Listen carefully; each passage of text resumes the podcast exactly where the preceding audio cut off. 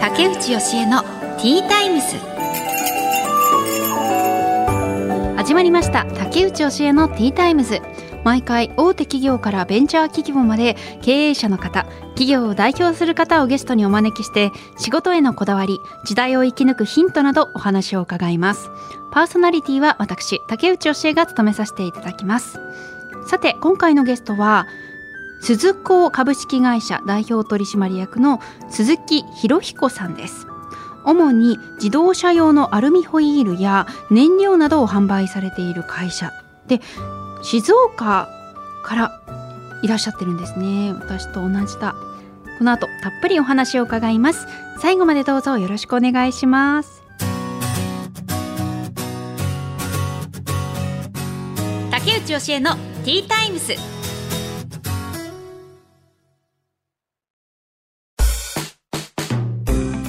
ここからは企業の代表の方をお招きしてお話を伺います。鈴子株式会社代表取締役の鈴木博彦さんです。よろしくお願いします。よろしくお願いいたします。まずはプロフィールをご紹介します。鈴木博彦さんは浜松市立の中学校を卒業した後15歳でプロサッカー選手を目指し単身で南米ブラジルへ渡りましたプロのユースチームでプロ契約を目指す最中右目に網膜剥離を発症。視力を失いました。その後19歳の時に家業の鈴子株式会社に入社。現在は代表取締役を務めていらっしゃいます。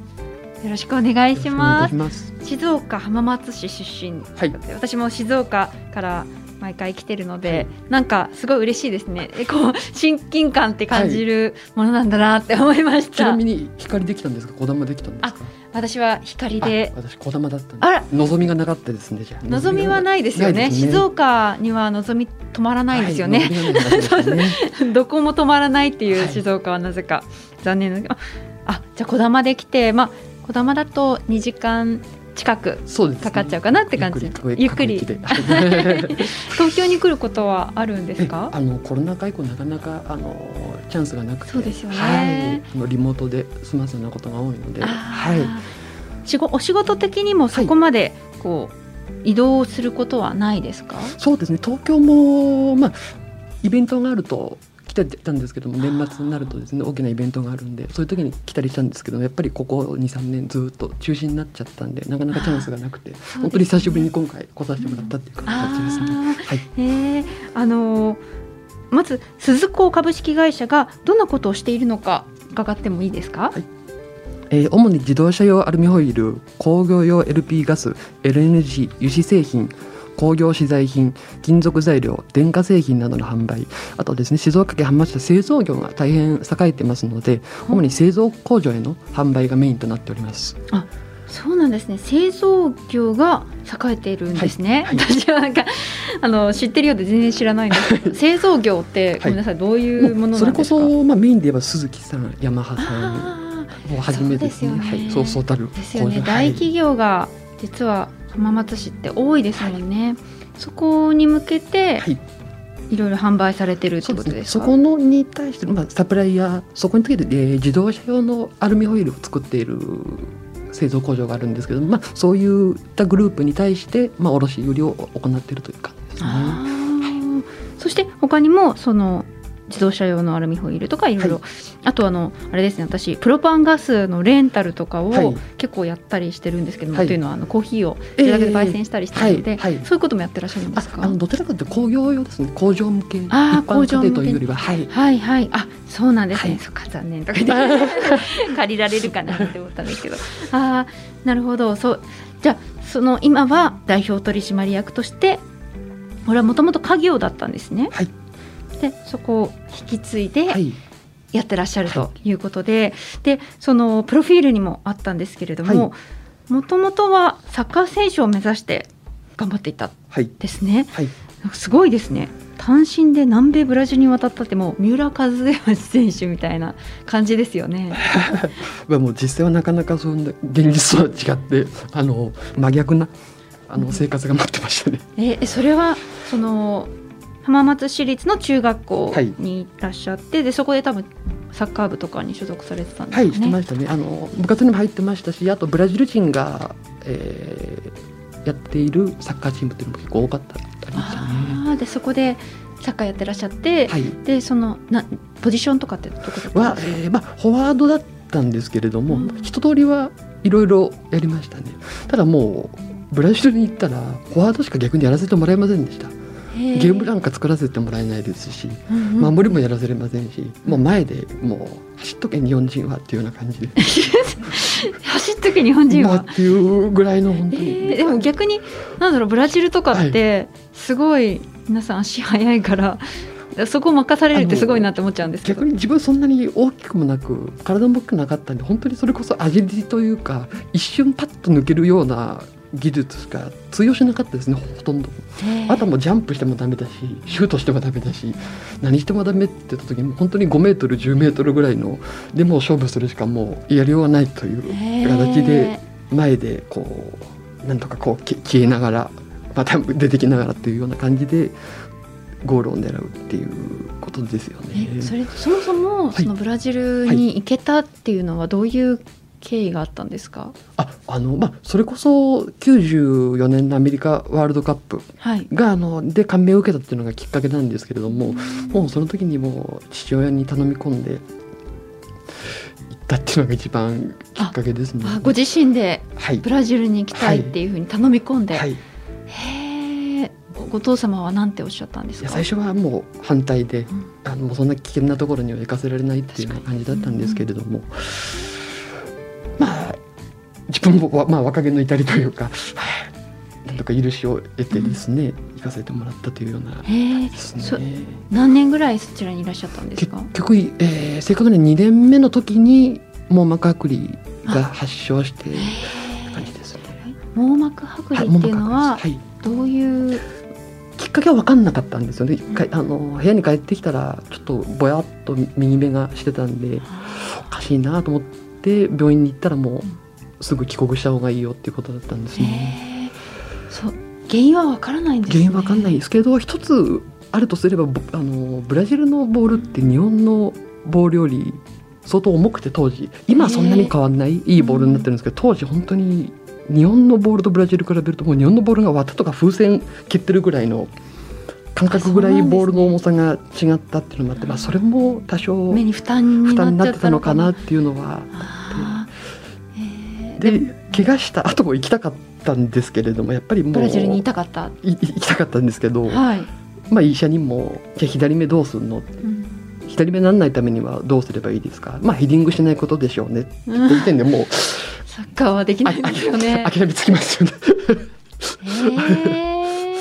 えーでもずっとそそれぐらいの思いでサッカーをやってらっしゃっていきなりできないっていう現実を突きつけられた時。ですね。おいくつの時だったんですか？それが、えー、と怪我したのが17の時なんででそこから少しこうやっぱりこう精神的にこう不安定になっていろんな病気にちょっとなってしまった時期っていうのがあってでそれがようやく安定してきたのが本当に1819ぐらいの時ででそのタイミングでやはり父親から働いてみないかっていう話あった時にもうブラジルにも行かせてもらった。さらに会社に借金までして当時行かせてくれてて。あででなおかつ怪我もしてそれで病気もしてってもう断る術ありませんよね。もうなんかよろしくお願いしますたみたいな感じ。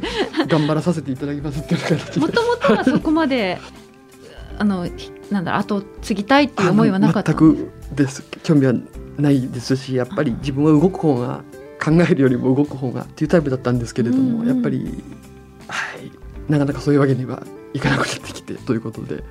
えーえその立ち直るはい。時っていうか、どうやって立ちなこう精神的にもはい。こう安定していったっておっしゃってましたけど、はい。どうやってそう安定させていったんですか？自身がまだ割と鈍感というか気にしてるようで気にしてないというかですね。そんなにあんまりいろんなことが急に気にならなくなった瞬間っていうのがあってあまあ別にうん開き開き直りもまた違うかもしれないです。な何なんでしょうね、まあ、切り替える時はすぐパッと切り替えれましたかね。でもやっぱりはい。そっか。そそれでお父様のはい。会社を継いだ時、はい。はえっと、最初はお父様の元で働くそうですね。はい。はい。それはどうでしたか？全く違う、あまあ、お仕事をするっていうのは。ー正直喧嘩ばっかですよね。喧嘩？あ。もう意見が全然違いすぎるんでもう。どんなことで喧嘩するんですか？もう考え方一つもう年代も違いますし、で家帰ってきたらまたいますしっていうような感じで。でも自分が入ったして文句言えないしっていう中で家帰ってきても言い合いして。会社でも言い合いしてなんて言いながら少しずつこういい方向に行くように会社を良くしたいっていう考えはお互い一緒なんでただその向かい方というかプロセスがちょっとやっぱりこう違うっていうだけででそのプロセスの間にちょっと言い争いがあったりとっていうのはあったかもしれないですけどもでも途中からそういうこともなくなってで割ととことん話をする家ではあるんで言言い争いながらもはい。えーえその、お父様がはい。立ち上げられた会社なんですか、えっ、とですね正確には祖父です。おじいさん、はい。長いんですね。あーでそこからつ継がれていって、はい。で鈴木さんご自身ははい。どういう会社にしていきたいという思いで働き始めたんですか、やっぱり、えー継続永続ができていく会社。ただ来年まであればいいよだとか短期的な目標じゃなくてもうこの会社をどういうふうにしていけばもうこれから例えば自分がいなくなって父親がいなくなったとしてもどうやって残せられるかっていう考えの方が重きを置いてるというですかね。あのちょっと全然ちょっとあのその視力をはい。失ってそのサッカーができなくなってしまったっていうことももちろん大きいと思うんですけれども、はい。はい。もう普段の生活からまずガラッと変わりますよね。せそうです。最初やっぱりリフティングできなくなった時はちょっとショックだったんですけれどもただ人間順応というかうん適応していくんですよね体がだんだん。そうすると別にできるようになって趣味でフットサルもやりますし、うん。まあ、普通に運転免許も取れてで会社にあたってはもうちょっとフォークリフトがないとちょっと作業もできなかったんででフォークリフトも取ってまあ慣れですよねそれも。はい。普段の生活ももう慣れてもうだってあれですよねすごいたそうそうそういう状もう大変なって20からもうな20年25年以上になるんでもうそっちの人生の方が長いというか。そうですよね。はい。今はその過去のことを思い出したりそのサッカーはい。のことを思い出したりすることってありますか、あります。ありますあります。ただあの割と自分ちょっと変わっててその頭の中で例えば寝てる時とか過去に戻るんですよ一回。それですごいやっぱりブラジルでもすごいやっぱ嫌な思いもいっぱいしてるんですよね。で一回自分帰るんですよ過去に。頭の中で。はいはい、今の自分で。うん。それでその時の人たちに仕返しするんですよ。頭の中で。はいはい、それでパッででも今現実だし。うん。なんかそういう解消の仕方をしてました。どうしてもこれね壁ってあるじゃないですかね。でも頭の中で思考してこう勝つ分には別に誰もやることは自由じゃないですか。であああの時勝てなかったよな。でも今なら勝てるんだけどなんでこうしなかったんだろうっていうのを頭の中で考えて過去に戻って。できついんですよねすんごく。きつそのいですよ時のこともねきついですよ。私それは、はい。あの例えば過去に嫌なことを、なんか嫌なことされたはない。みたいはない。思い出ね誰しもあると思うんですけど、それを思い返す作業自体が苦痛だから、はい。もうそれは忘れ去るというあかあの考えないようにするタイプというかそうでしかできないというか強いですね。いやもう一回思い返して。解決しないとちょっと自分で納得いかないっていうのがあって。で自分が悪かったっていうのも反省も込めて過去に戻っていかないとまた現実に帰ってきた時に変な感じになってしまうんでうん。過去の自分も悪かった部分もある。でもやられた部分もあるっていうのでこう戻りながらその時に言い争うこともあるし、うんうん。まあまあまあっていうような形でこううまくこう自己解決してって今に戻ってくるっていうやり方をすると意外と経営にもつながってきてやっぱ割と歴史を軽視する方たちっているんですけどやっぱり歴史の過去ってすごく大事だと思ってて、うんやっぱり昔のこと分かってないと絶対に今にも活かせないし未来にも活かせないと思うんですよね。でやっぱ過去にことをぱりいろいろ聞いて勉強してで今未来のこともある程度のこと予測データとかも出るわけですよね。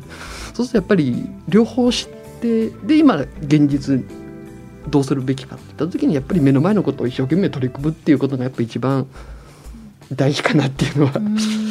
でもそれ意外と、まあ、経営にしても、まあ、スポーツに何何にしてもやっぱり一緒かなっていうのは、はい、感じてますけどね。通ずるものがやっぱり通ずるもの。同がじなんですね。そして今あのその鈴子株式会社で代表になってからはい。何年経つんですか、えっ、と6年目になりましたね。6年目になる、それはお父様から完全に引き継いだそうですね。ってい。どういうタイミングで？えー父が、まあ、もう目標設定っていうのを、まあ、今でこそ70超えても働かれる人たちって多いと思うんですけれども、まあ、父がもう65をもう目安にしたいっていうことででちょっと私がその時35だったんでそのタイミングでしたかね。はい。もう自分のやりたいようにそうですね。今じゃあ今の考えでやれるもんならやってみろっていうような感じでしたけどねやっぱり最後はただはい本当に入社した時にもう担当直入にどうすれば告げれるっていう話を聞いた時にあもう割ともう昭和の気質の父親だったんでやっぱり現場も入って製造もやってたような父だったんでもう殴り倒して引きずり下ろしてこれるようなやつじゃないと俺は認めないよっていうような、えー。ふうにあ言われてしまってたんで。あの引き継いでほしいとかじゃないんです引き継いでほしいとかじゃない全然俺を下ろもう引きな来なさいっていうような感じだったんで。実力で見せてた。だまあ本当にそういうわけじゃないですけどもやっぱりこう話とことんこう話をしたりこうやっていこうやっていこう。まあもちろん、えー会社の社員の皆さんたちの力も借りながらっていうので、まあ、今があるとは思うんですけれども。今は従業員の方何名ぐらい今いらっしゃるんですか？26人になりますね。あ26人いるんですね、じゃあ皆さんはそれで製造工場に販売するものを作ったりされてるんですか、えーと工ですね場とかで、まあ卸売りになるんで、まあ、仕入れて、まあ、あ新しいお客さんをまあ増やして、まあ、少しでも、えー品質のいい、はい。まあ、あー安価で出せれるようなものを仕入れさせてもらって、まあ、そういった工場関係の皆さんに買っていただくっていうのがですね。仕入れる先っていうのははい。どこあの国内ですか？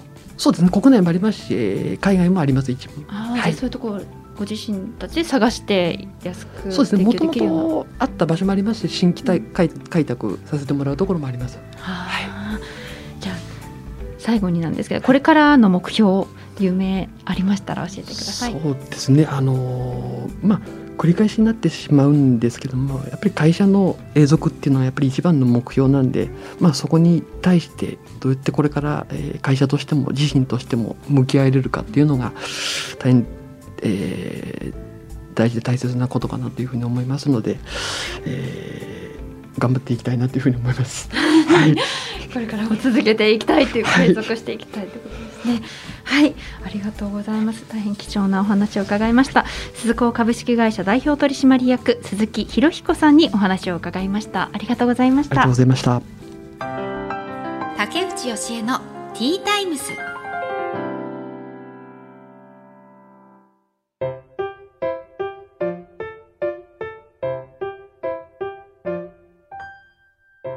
恒例の本日の一品です。ティータイムにおすすめの一品を紹介させていただきますが、今回はグラニースミスのダッチスクランブルです。はい。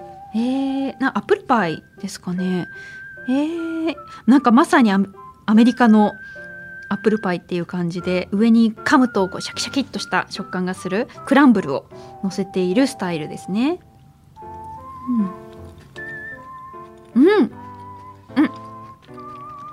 美味しい。ちゃんとリンゴのこうシャキシャキ感が残ってて優しい甘さがいいですね。ちょっとこう自然な甘さっていうんですかね。うん美味しいこれ。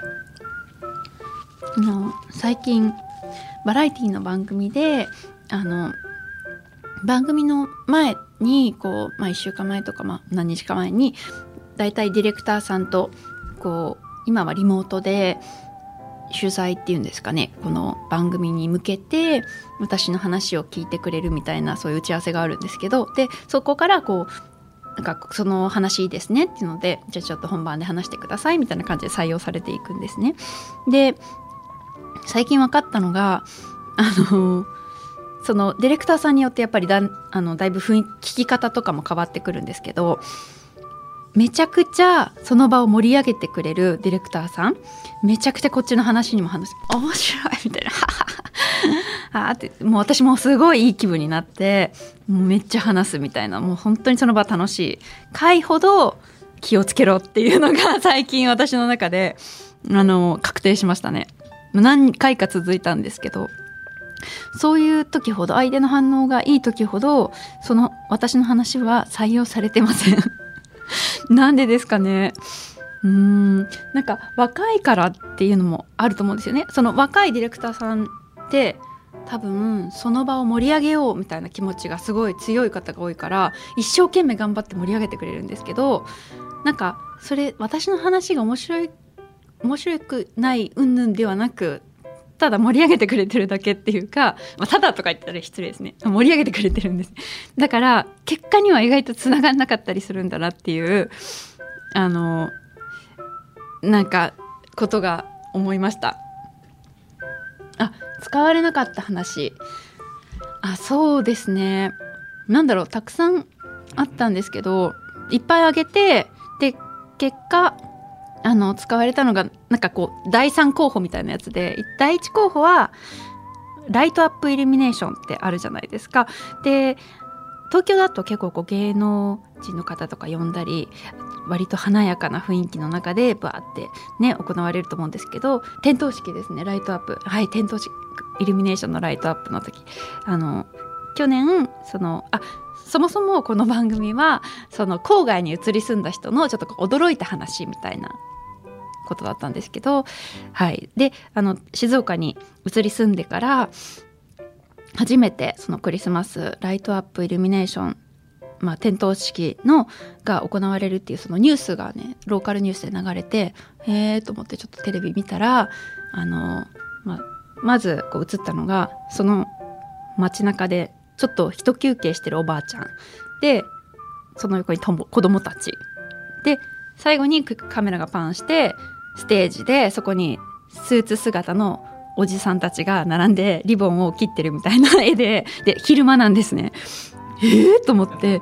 えクリスマスのライトアップってこんな感じだったっけ？ってすごい衝撃を受けたっていう話をしようと思ったんですけど。なんか伝わってなかったのか どうですか皆さん。これは採用されなかったんです。私の話し方がね良くなかったのかもしれないですね。なんかその場もめっちゃ面白いみたいなそれですねみたいな感じだったんですけど一切なくそのあの本番の台本にはあれ？みたいなね。まあまあでもしょうがないですね。なんかその話から言うと私自身もちょっとこう教訓になるのがやっぱりこうその場を盛り上げようとかその人に好かれようとしてちょっとこうあの過剰にあの接してしまうことがあるんですけどやっぱ仕事においてはそれ必要ないので 私自身への戒めとしてある程度でいいなっていうふうになんかちょっとそこは冷静にいようっていうね一番の目的は何だろうってあの面白い話を聞き出すことだからある程度なんかこうちょっと厳しい目でもいいいいいいんですよね。厳しい表情でもいいんですよその場にいる。みたいな 自分への教訓にもなりました。はい。いや、いいんですけどね、盛り上げてくれるのは嬉しいし、その心遣いが。全然その人のことは好きになるんですけど、結果につながらなかったなっていう話です。はい。この後はエンディングです。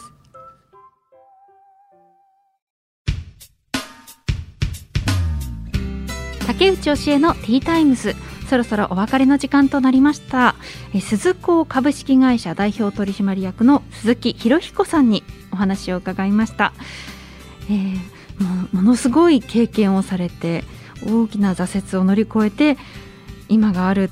でも今その今は本当にその過去それだけ厳しいことを感じあの厳しい経験をされたっていうのを感じさせないような本当に前向きななんだろうすごくこううん。日常と向き合ってる感じの空気が流れててうんなんかちょっと信じられないような 感じでしたね。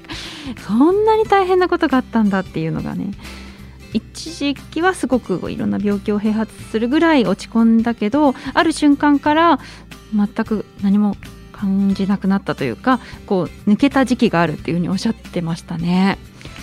うん。なんかそれだけの経験を、うん、自分はしたことがないのでがねどういう心境になるのかっていうのが想像できないんですけれどももう落ち込んで落ち込んでどん底まで行ってふっと吹っ切れたんでしょうね。もともとの性格もあるかもしれないですし本当に今はこうそれを過去のこととして受け入れてあでも、ね、夢で見ご覧になるっておっしゃってましたよね。でもそれだけ強烈な思い出だったから思い出すのかな。いやなんかちょっとこう鈴木さんの話はこの後もしばらく私考えちゃうかもしれないです。竹内教えのティータイムズお時間となりました。お相手は竹内教えでした。また次回お話ししましょう。